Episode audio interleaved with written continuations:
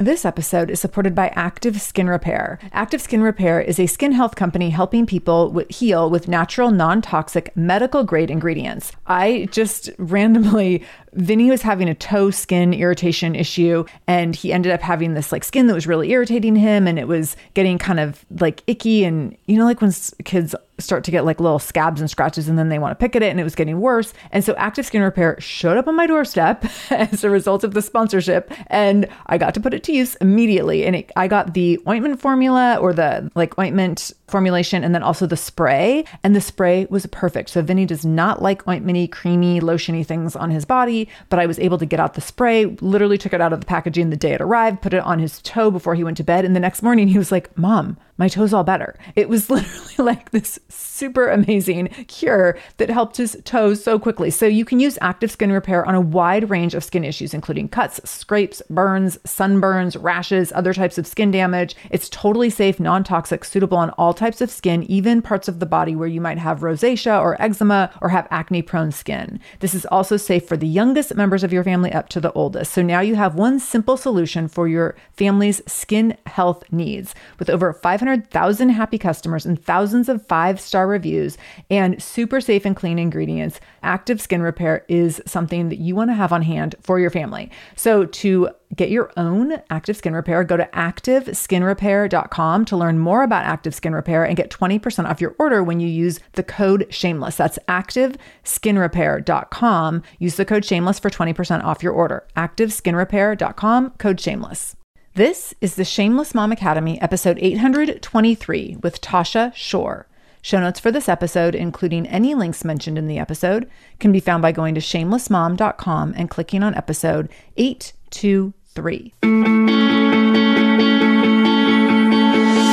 Welcome to the Shameless Mom Academy. I'm your host, Sarah Dean. I'm here to give you and other passionate, driven, unapologetic moms tools, resources, and a little bit of humor to help you lead more positive, powerful, and purposeful lives every damn day. One of the best things about the Shameless Mom Academy is our community, so be sure to join us in our free private Facebook group to connect with other shameless moms just like you. You can find us over at shamelessmom.com forward slash Facebook. All right, let's dive into today's episode.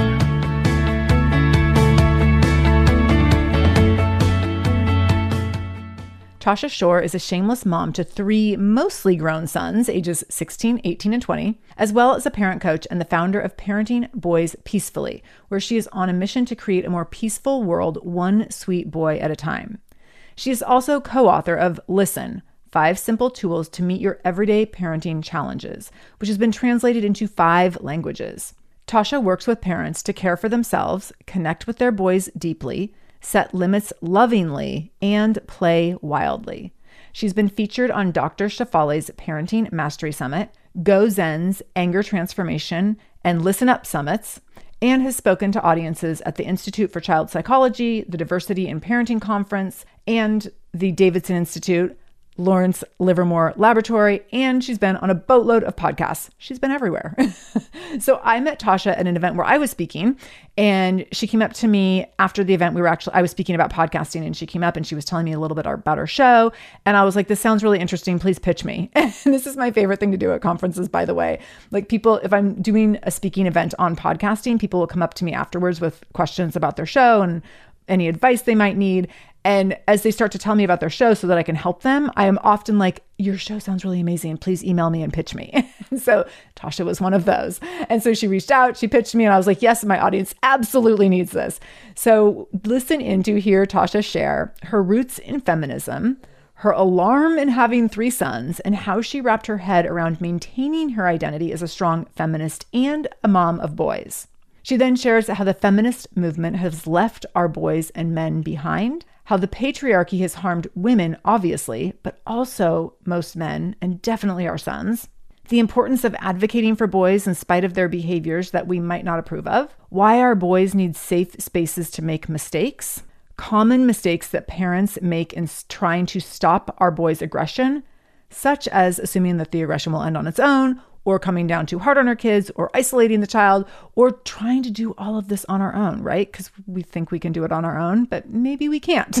And then she shares her five step practice to stop aggressive behavior in our boys. I know you're going to love this conversation. It brought me peace and ease in terms of hearing what how Tosha talked about how we raise boys in terms of the tools that she shared, but also just knowing that she has incredible resources out there and knowing that she is someone whose work I can return to over and over again as I continue to raise a boy. So having an 11 year old right now and knowing that that's going to look different in a couple of years and Tosha is a place and a person I can return to. So Tosha has multiple resources for you to check out. She has a course on out with aggression. She has a 10 day reconnect for parenting boys peacefully.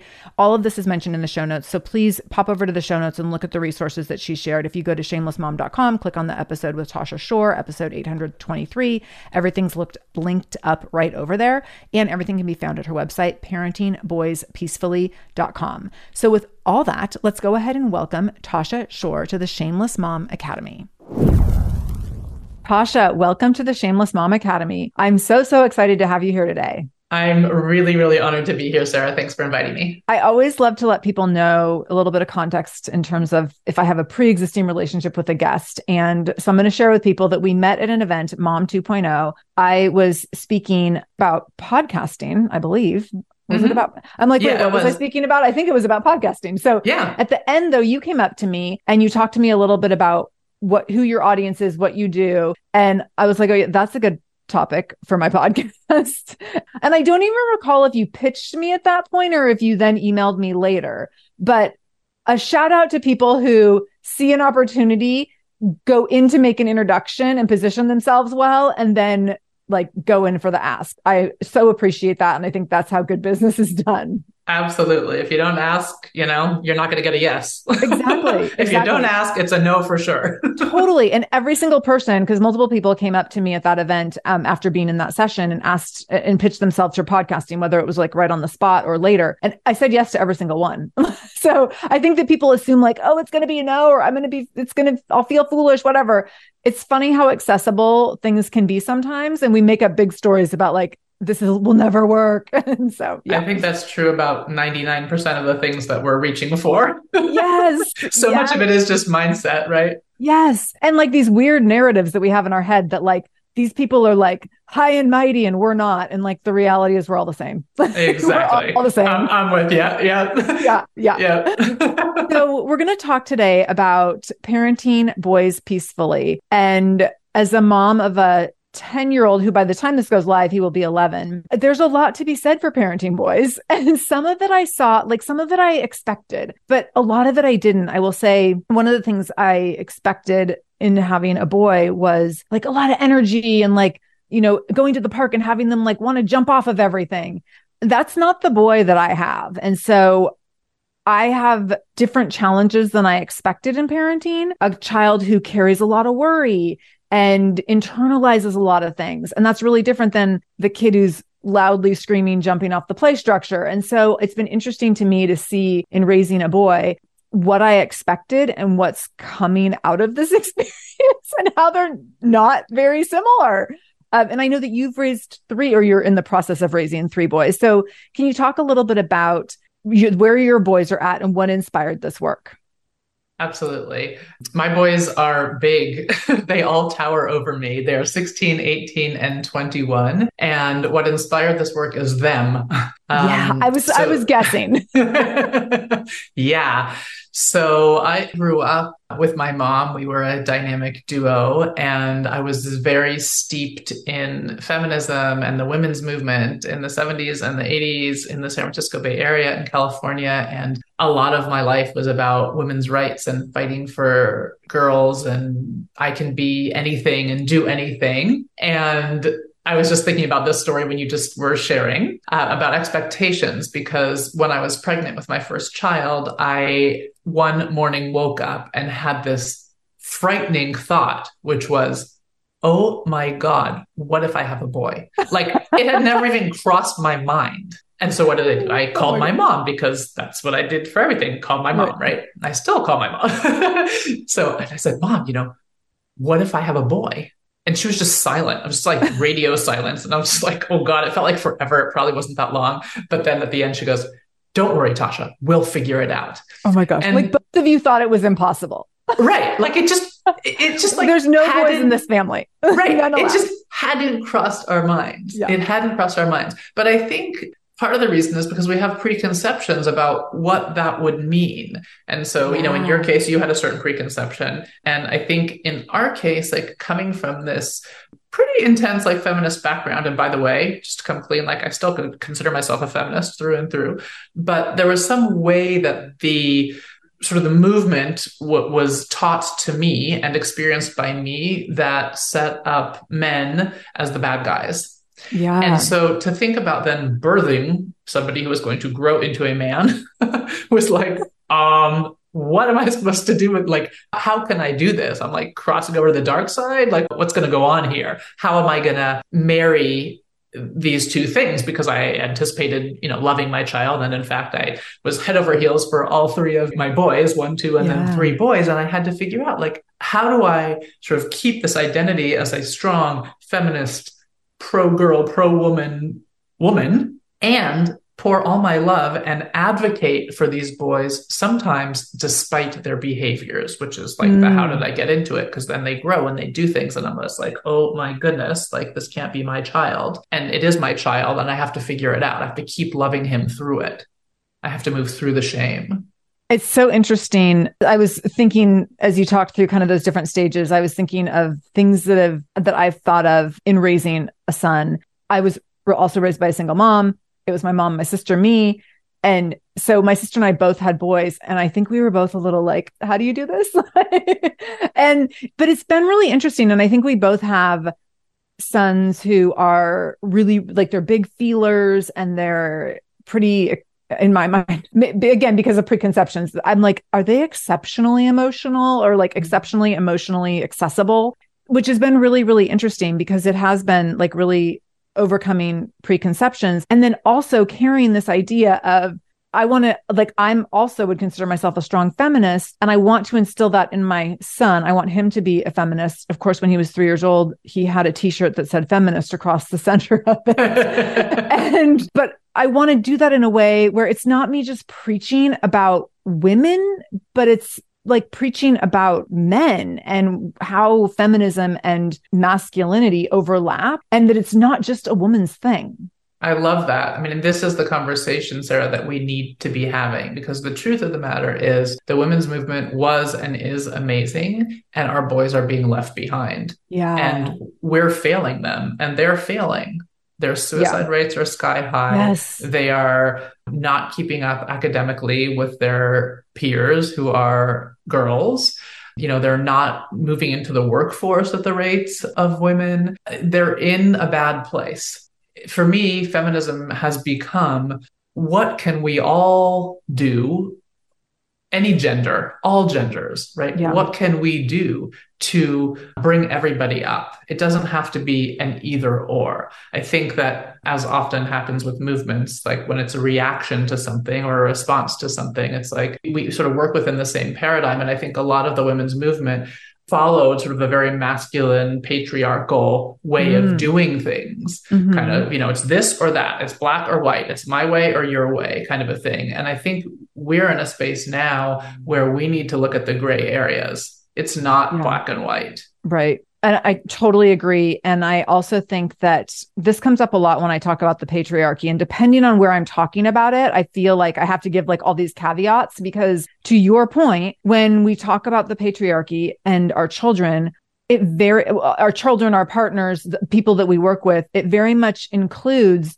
men who are victims of the patriarchy as well. It's not about like women screaming at men. It's how has the patriarchy completely failed almost all of us. It's been it's allowed That's for right. a very select few people to be successful and those are the people that have the most power in the world, but everyone else has suffered as a result of it. And that includes almost all men and it includes our sons. That's right. And I think one of the biggest ways that it has affected them is that it has stunted their emotional growth. Yeah. Right? It, we have yeah. not created space for men to have deep rich emotional lives. Mm-hmm. And our little boys start out that way. They have these big, rich emotional lives. But so often we get scared because when they are nervous or anxious or struggling in some ways, a lot of times those behaviors comes out, come out in, or the, those feelings come out in behaviors that are challenging to our systems and our structures, school, family, um, our pride, our egos. And, and there's a lot of fear because we're looking at a world where most of the atrocities are happening at the hands of men. Mm-hmm. And we're scared that our son is going to be the next one Right? Yeah. So there's just so much fear. And then when yeah. when our little boys they feel that we're scared for them and we're scared of them, their behavior worsens. And we just yes. end up in a really hard place. So we need to get really comfortable with having our little boys feel. And men, by the way, man, I can't tell you how many women I've talked to who, who will say, "Oh, you know, uh, you know, heterosexual who, who will say, you know, I wish my partner were more, you know, were softer, were more emotional, would like mm-hmm. share his feelings more." But then if he cries, mm-hmm. she flips out. Like yeah. it's really uncomfortable. I'm like, well, yeah. like I didn't, uh, I didn't sign you? up for you to be like emotionally unstable. right. And you're like, well, hang on, you want this or you want this? Like, right, right, right, right.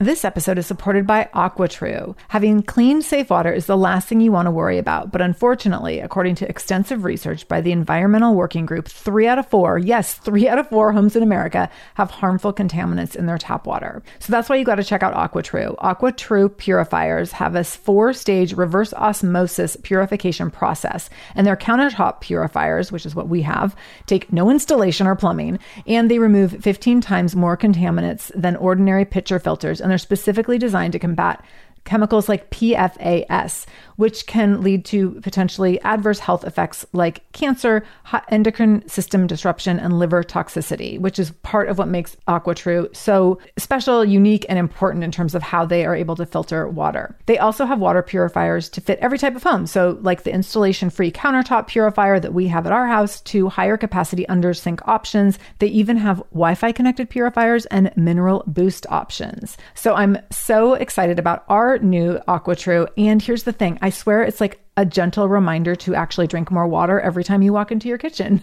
So we are drinking more water now and also more clean water. So more water that is more clean. It feels like a double win. I'm feeling pretty impressed with us. I feel like sink water, tap water becomes invisible at a certain point. And when I see the purifier on my counter, it's like many time a day reminder to like keep drinking, keep drinking. So I want you to check out AquaTrue for yourself and for your family. AquaTrue comes with a 30 day money back guarantee, and that makes it a great gift as well. Today, my listeners listeners can receive 20% off any AquaTrue purifier when you go to aquatrue.com. That's A Q U A T R U.com and enter the code shameless at checkout. That's 20% off any AquaTrue purifier when you go to aquatrue.com and use the code shameless, S H A M E L E S S. Aquatrue.com code shameless. This episode is supported by a podcast I want to share with you called Understood Explains. So this is, show is about navigating ADHD, dyslexia, and other learning and thinking differences, which can be so confusing. And so every uh, season of the show is around a different theme. So there's a season on special education, there's a season on ADHD diagnosis for adults, and the current season is all about IEPs. I love this podcast because the episodes are 10 to 15 minutes long. So if you are short on time or short on focus, you can take this content in super quickly, easily. It's very digestible. And the show is hosted by teacher and special education expert Juliana Urtubey. So Juliana talks all about how to navigate educational plans, IEPs. She talks about the differences between IEPs and 504 plans. She really breaks things down in a really clear and simple way so that you have some of those questions that you might be thinking around like, does this pertain to my child? Is this something I need to be looking into? Like, where do we go from here? Where do I go if I have questions? Juliana has you covered. She explains so many different things and so many different little pieces and nuance of IEPs and special education and different things on Understood Explains. So I want you to go check it out wherever you're listening to this podcast. You can go listen to Understood Explains. Just go into your podcast app, do a search for Understood Explains, and it will pop right up. Click on it, pick your episode, and get the answers that you've been looking for and the support that you need around different learning and differences in school.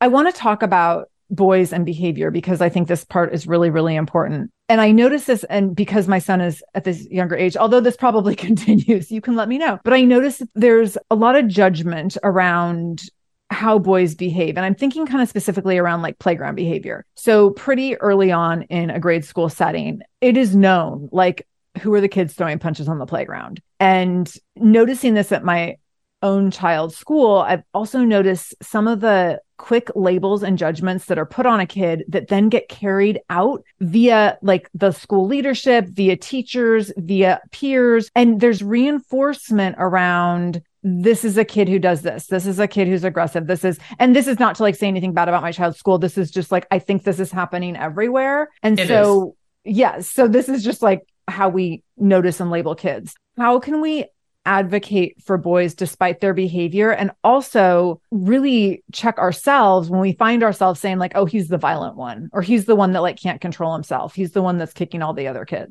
yeah, uh, this idea of advocating for our boys despite their behaviors, I think, is just key. The quickest way that I've found to help parents be able to sort of shift their perspective is to think about your boy as separate from his behaviors. Now, I know he's mm-hmm. not completely separate, but if you can think about it, like I like to sort of make a fist. You can't see me right now, but like I'm making this fist, and this is my sweet boy, right? So this is all the yummy things. Like, he's generous and he's sweet and he's kind and he's thoughtful and he's cooperative and he's curious and he's all the things that we love, all the things that we know to be true about him. And I want to say to you all that those things are always true about him. Always Okay. In, in, every situation, that part of him is always there. And then what happens is that he moves through life. And am I allowed to swear on this podcast? Sure, go for it. shit happens, yeah, right? Just yeah. shit happens. And some of that stuff, most of that stuff, we don't have control over, right? Maybe there's birth trauma. Maybe there's a pandemic.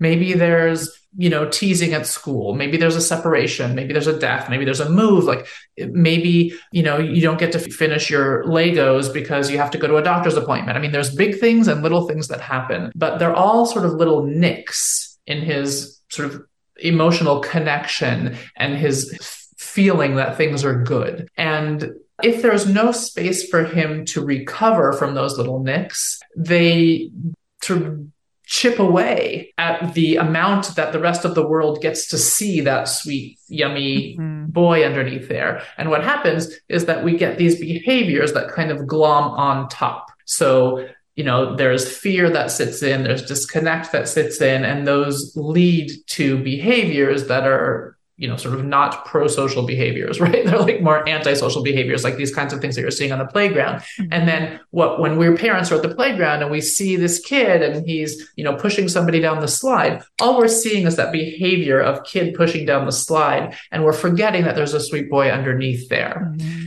and then we label. We go oh my god you know he's the mean kid or he's the bad kid. And those labels stick. Yeah. and they lead to worse behavior and they lead to horrible mental health issues and isolation and, uh, and all sorts of things. So it really is our responsibility as adults parents teachers to interrupt there to remember that underneath every you know kid pushing somebody down the slide or grabbing the toy or whatever it is a sweet boy. And if we can remember that then our job then is to reach for him. Because in that moment like he's not sensing our presence our love our connection. Like he's not feeling good about himself in that moment we can be right. sure. There's probably fear in there. And so if we can instead of like focusing on oh my god what a bad kid or you know time out right now. You're not allowed to play for 10 minutes or all those things that just sort of add to the hurts that he's experiencing if we can focus on reconnecting with him reconnecting with that sweet boy that's underneath those behaviors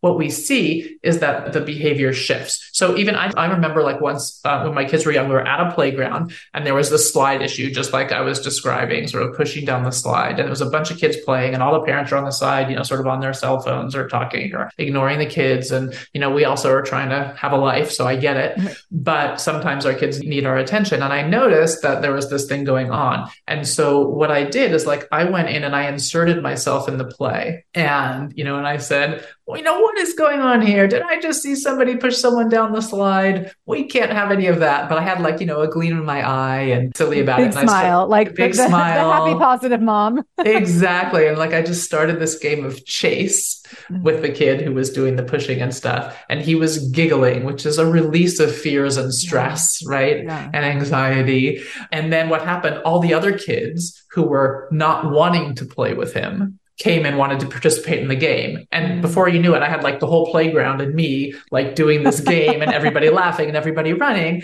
you know, and what? It took like five minutes and we played and it was fun. And then I went back out and, you know, with my parent friends and Yeah. the kids went on and were fine and could go back to playing. And so that's one way that it could go. But I could only do that because I saw a sweet boy underneath the Yeah. pushing. I Yeah. saw that there was a struggle happening there. I didn't label him because of a behavior that I saw.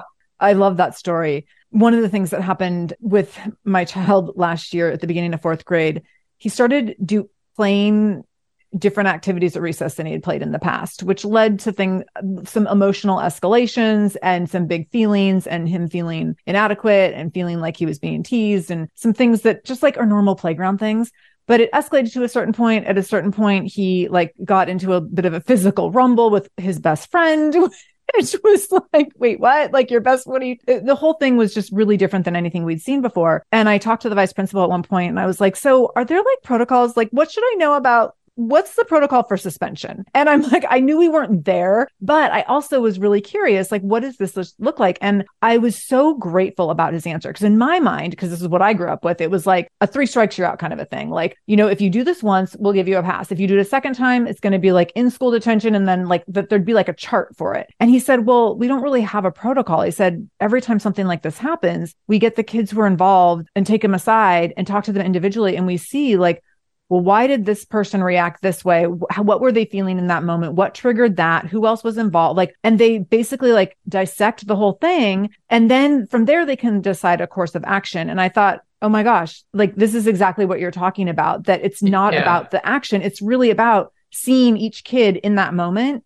as just a kid. And then what were the triggering factors in that incident? Yeah, it sounds like they have some form of a restorative justice program in that school, which is quite progressive. And I will tell you that, like, even that three strikes, you're out kind of a thing, Mhm. even that's not happening in a lot of schools. A lot of schools have like no violence policy or no Mhm. hitting policy, no physical aggression policy, Mhm. which means that a lot of times if boys are just even roughhousing or if they're having an altercation like this, which needs adult intervention and they Mhm. need help, like there's no opportunity for them to grow and learn. Right. They're just suspended. And it's incredibly sad. It's incredibly sad because our boys need to be able to make mistakes. They, Right. you know, when they're in fifth grade, sixth grade, seventh grade, eighth grade, fifth grade, like they're growing up. Their brains are nowhere near fully developed. They need safe space to be able to make mistakes and to have adults in their lives who will continue to love them through and guide them through the healing process and restoring and healing and mending the relationships with the people that they got into the rumble with right. to move forward. I mean, these are exactly the skills that are missing in the leadership in the world today. Yes. right? I So- love that you just took it right to the top. That's yes.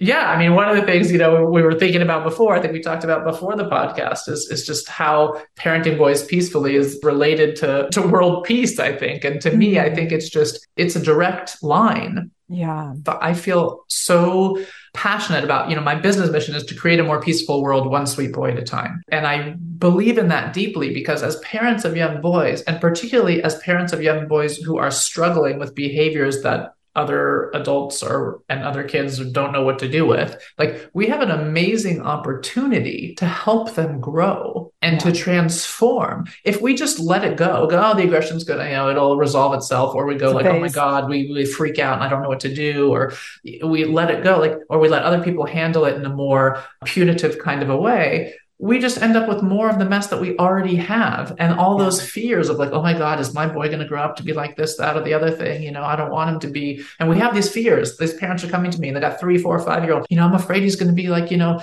the rapist next rapist behind the dumpster he's going to be you know the next school shooter. I mean these are real fears that parents are having with young kids because we are so triggered by what we're seeing in the news and then the behaviors that we're seeing at home. But in fact we have this amazing opportunity. There's so much we can do to help them. Absolutely.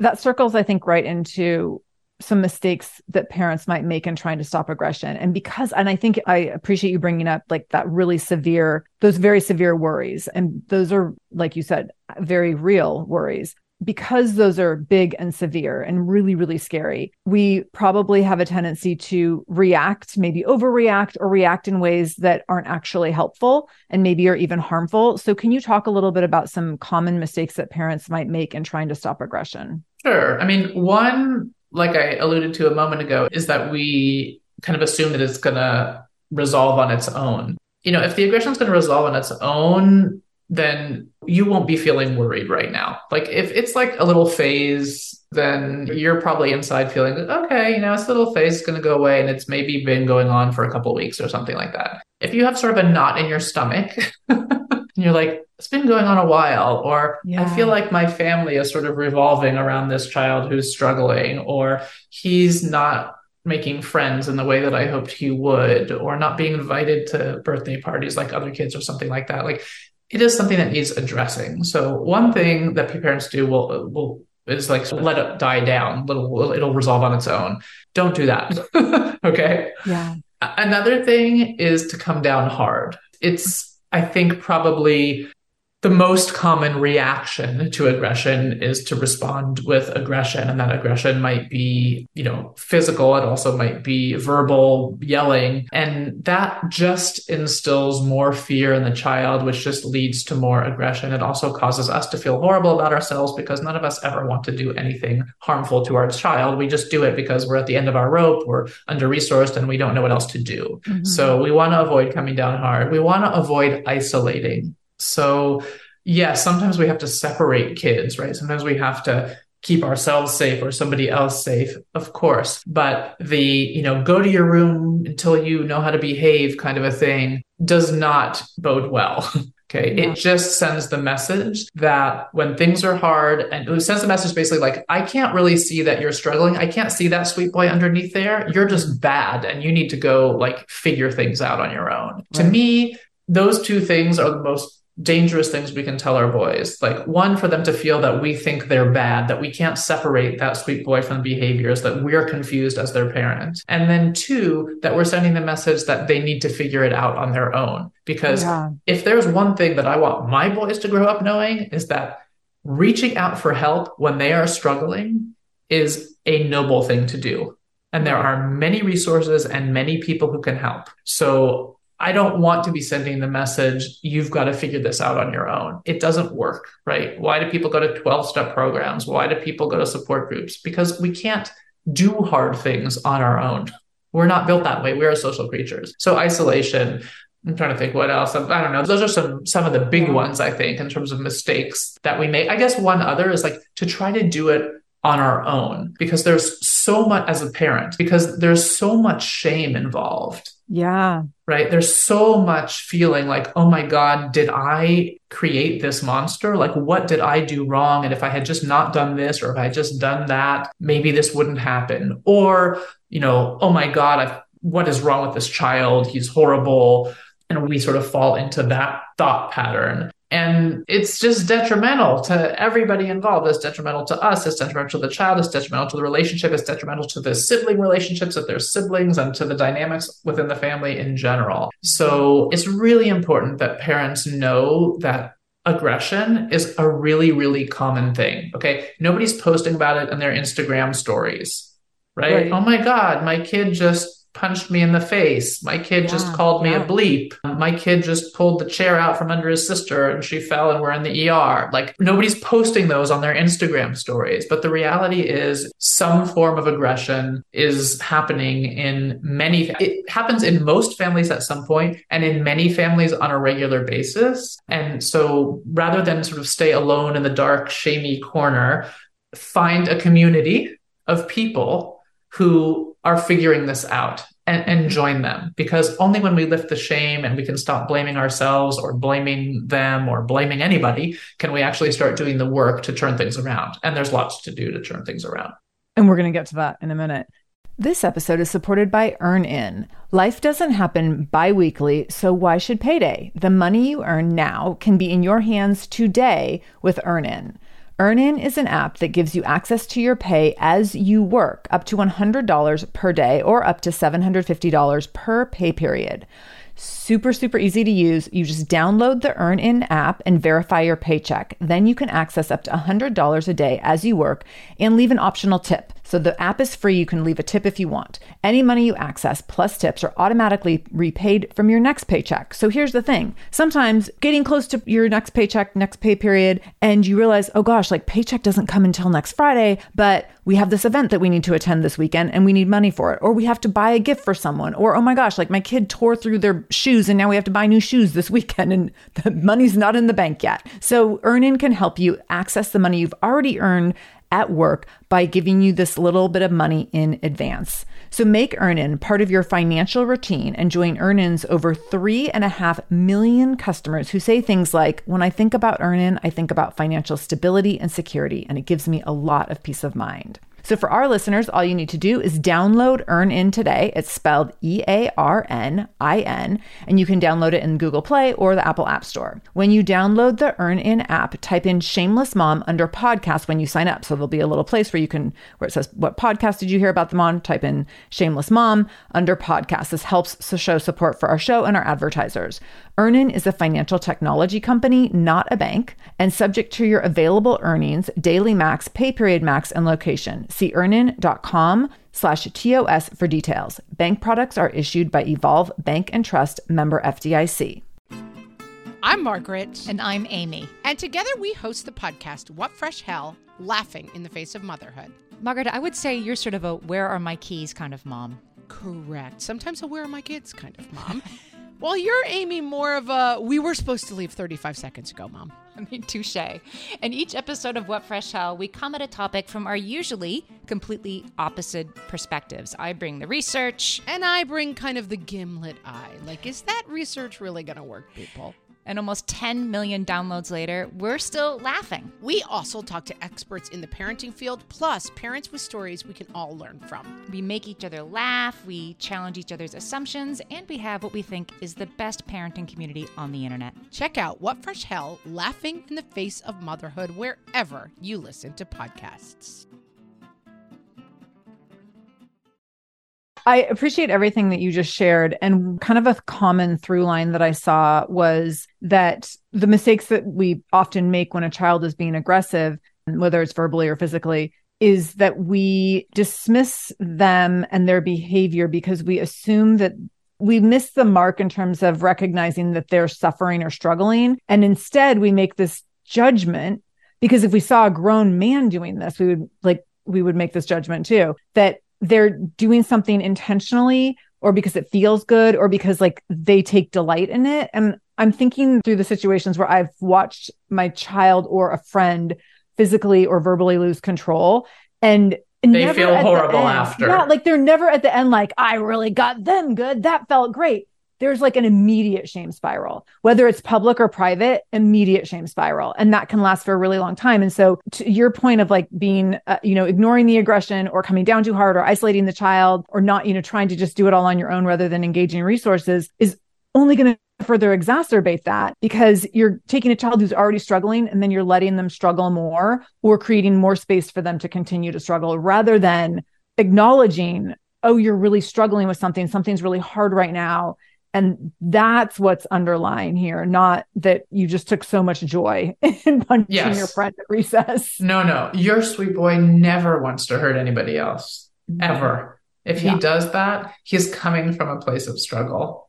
You yeah. must know that, right? You yeah. must know that. And that it's only that from that perspective that we can switch from the can't to, I'm sorry, from the won't to the can't mindset. And what I mean by that is like a lot of times when our boys like are aggressive, we think like, oh, you know, I've told him 50 times to stop hitting his sister and he just won't stop. He just insists mm-hmm. on doing it. Right. He's not trying to do that. He doesn't want to do it. In fact, he wants desperately to stop, but he can't. And so it's our job as the parent to figure out why is that so hard for him? Mm-hmm. What is going on in here?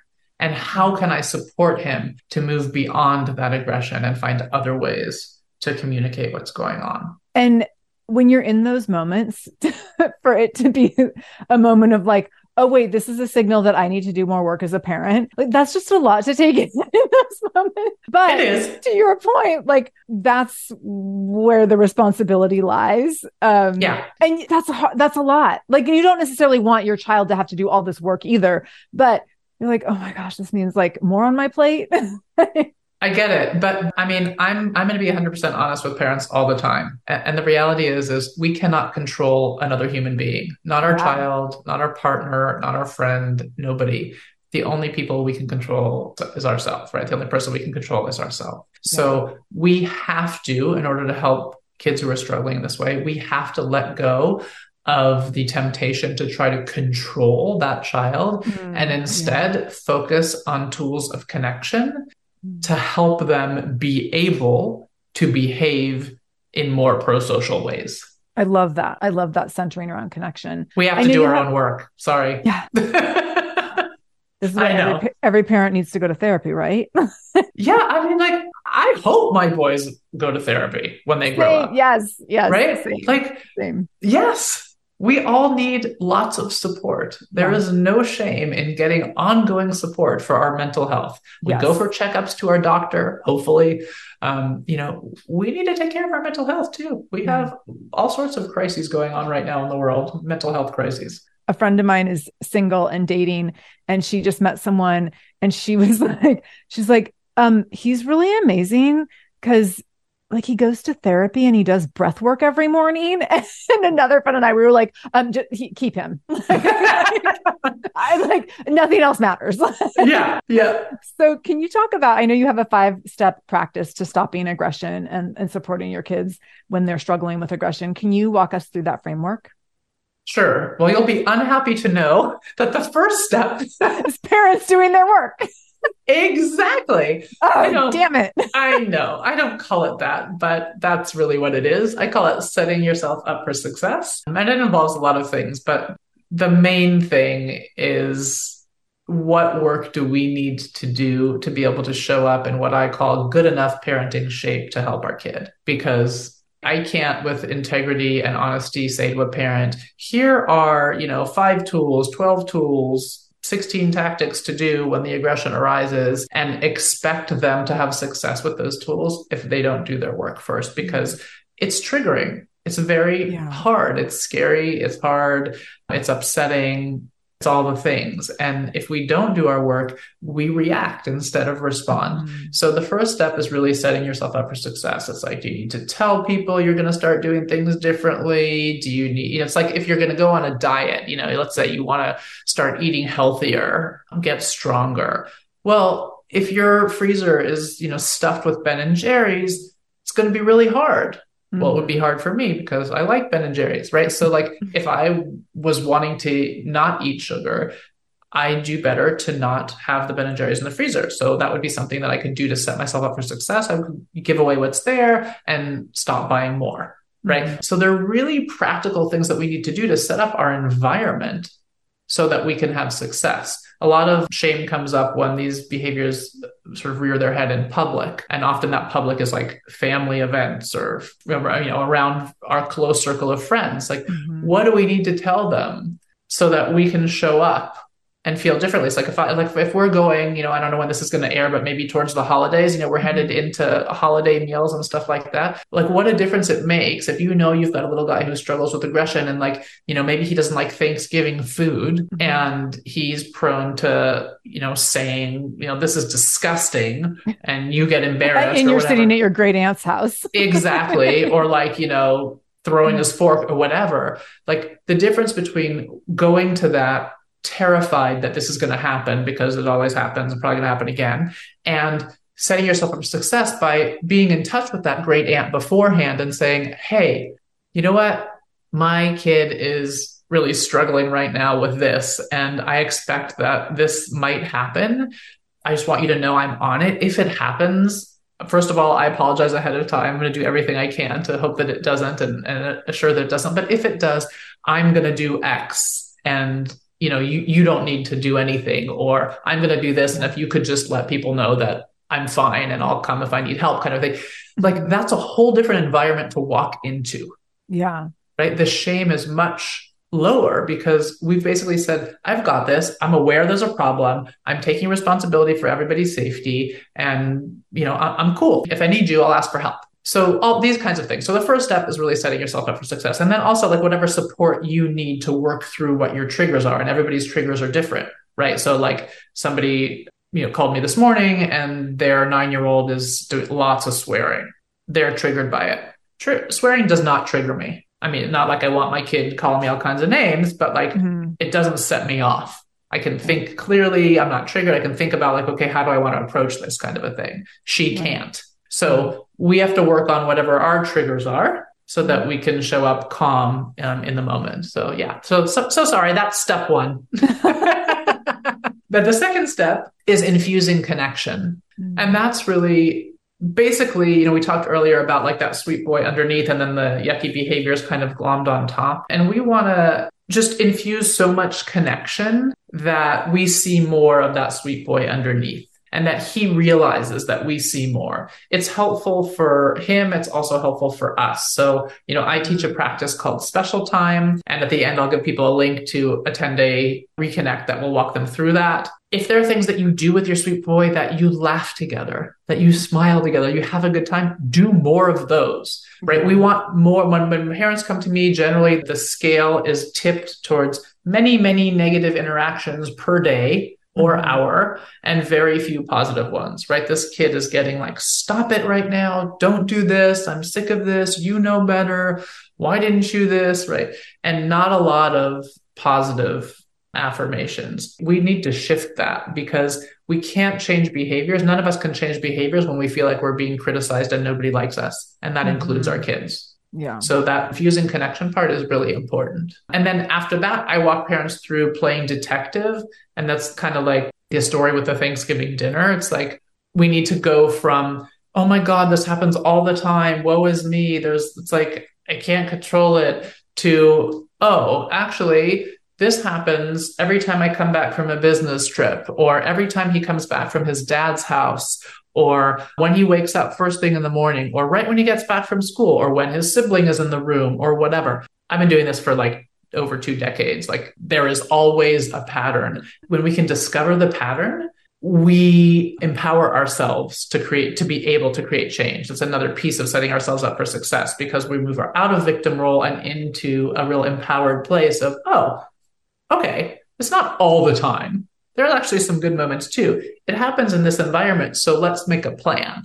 Mm-hmm. So that piece is really important. And then from there, we move into the sort of down and dirty of setting loving limits. And that's really my you know favorite and my sort of superpower and where i shine in terms of supporting parents we have to get really good at setting limits when there's aggression there and sometimes that's physical limits oftentimes it involves our body we have to keep our tone up. We have to be really clear that we are helping that sweet boy underneath there. There's lots that goes into it, but setting loving limits is really important. So many families who've got a kid who struggles with aggression have their whole family revolving around this child. And it's it's exhausting and it's upsetting for everybody involved. And for the child who's struggling with the aggression, it's creating more fear because for that child to feel that they have so much power is mm-hmm. actually quite terrifying. And the more fear they're carrying, the more aggression is going to come out. So setting loving limits is super, super important. And then after that is play. So, you know, I say play like your life depends on it because it does. Okay. So mm-hmm. we, we need to not be scared about being playful. That example at the playground that I gave earlier, right? I could have come in harsh. Mm-hmm you know you know better than that how do not push anybody ever. That's dangerous. You could send him to the hospital. Um, you know come stand next to me right now. All the things right? We've all been there.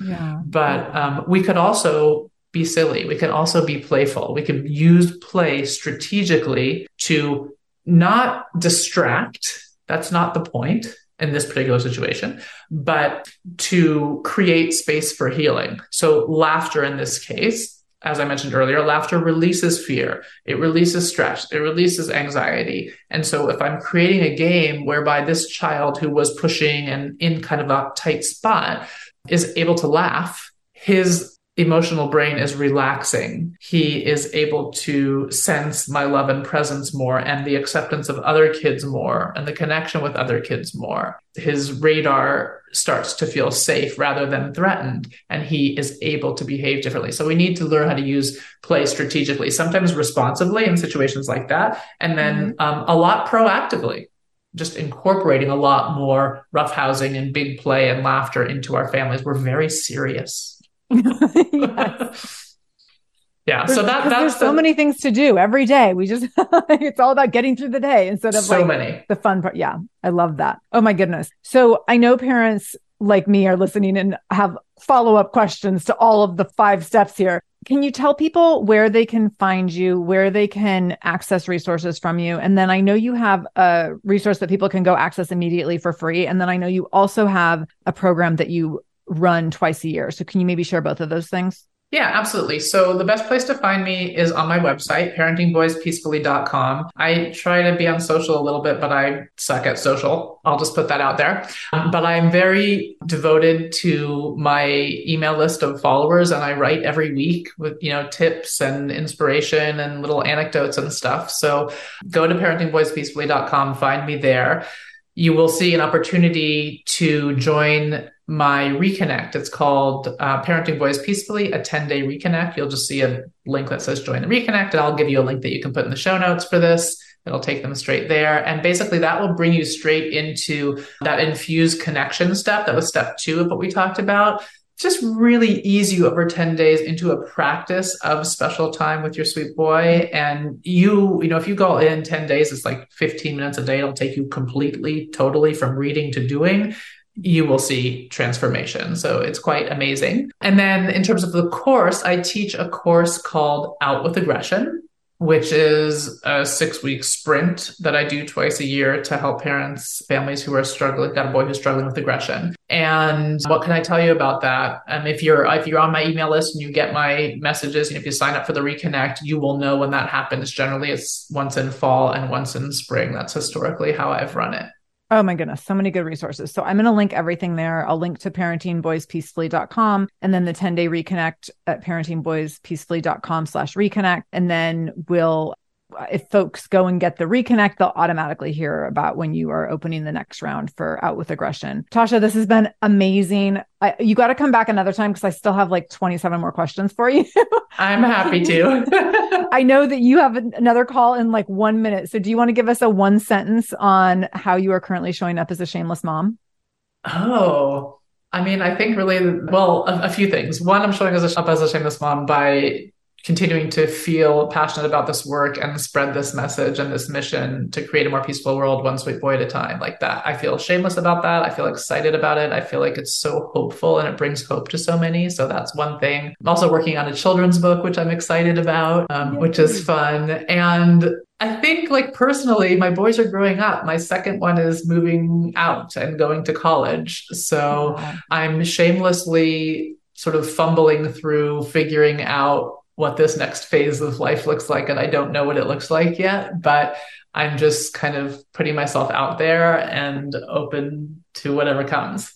I love it. Thank you so much for being here, Tosha. This was incredible. Thank you so much for inviting me, Sarah. I loved it.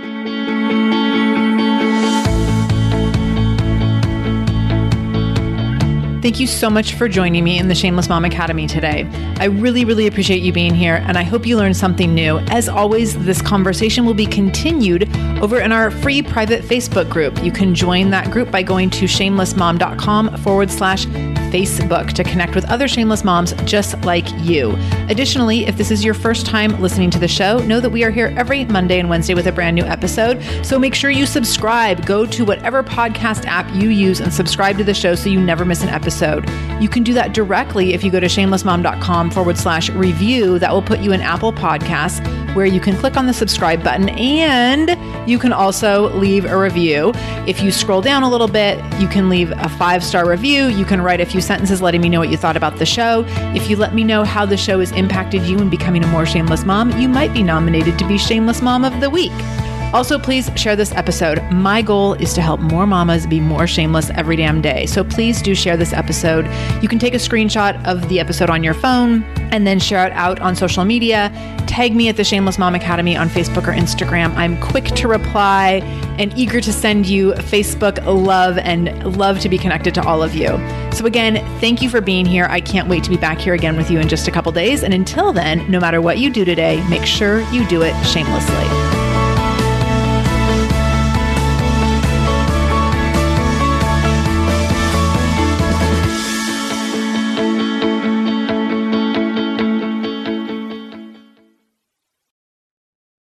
Are you overwhelmed by the things that get in the way of you doing what you want to do?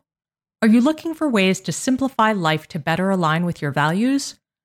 Do you want to create space in your schedule so you have room for more of the good stuff play, joy, relationships, gratitude, and more? If you answered yes to any of these questions, I invite you to check out Edit Your Life, a podcast to help you edit the unnecessary from your life so you have more room to enjoy the awesome. Through episodes with me, Christine Koh, and a range of super smart, compassionate, and thoughtful guests, you'll come away with big picture insights and practical ways to declutter your home, schedule, and mental space without getting bogged down by perfection. I have always believed that small moments and actions matter tremendously. My goal is to help you find agency and space in your life through doable baby steps that will leave you feeling accomplished instead of overwhelmed. Check out Edit Your Life wherever you enjoy your podcasts.